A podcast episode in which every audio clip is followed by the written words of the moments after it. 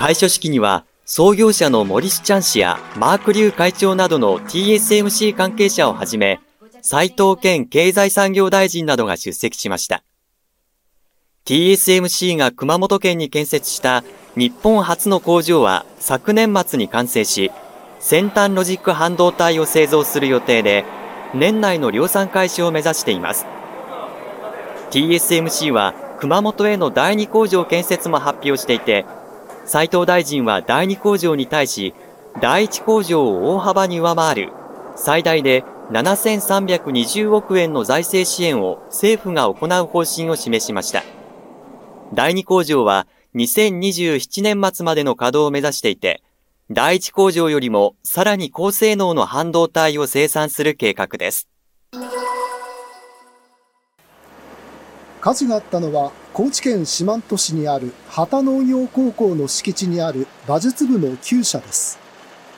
警察と消防によりますと、今日午前5時前、学校関係者が火事に気づき、旗農業高校の馬小屋が燃えていますと消防に119番通報しました。火は平屋建ての厩舎1棟およそ160平方メートルを全焼し、およそ3時間半後に消し止められました。近隣の建物への延焼はなかったということです。この火事で怪我人はいませんでしたが、馬3頭が死にました。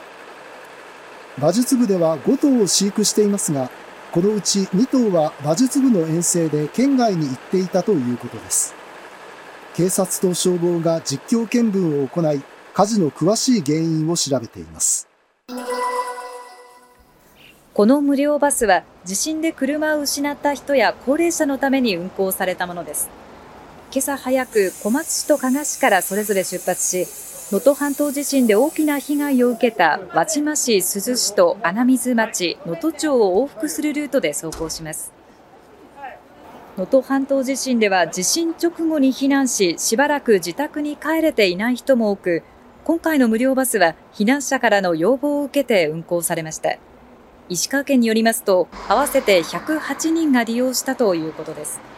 このバスは今日だけの運行ですが、今後はまた要望があれば検討したいとしています。警視庁によりますと、今日午後1時半ごろ、新宿駅東口でタクシーと歩行者の事故と110番通報がありました。80代の男性が駅前のロータリーの横断歩道を歩いていたところ、タクシーにひかれたということです。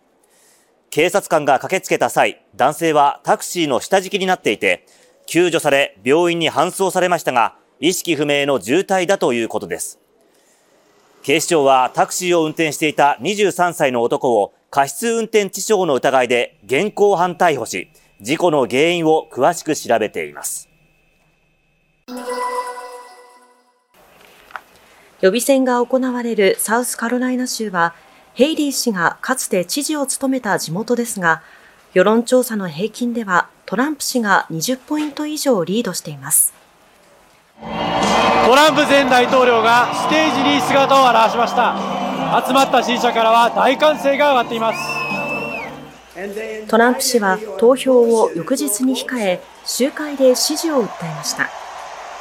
ヘイリー氏は敗北しても選挙戦を続ける意向を示していますが、地元で惨敗すれば撤退圧力がさらに強まり、判断に影響を与える可能性があります。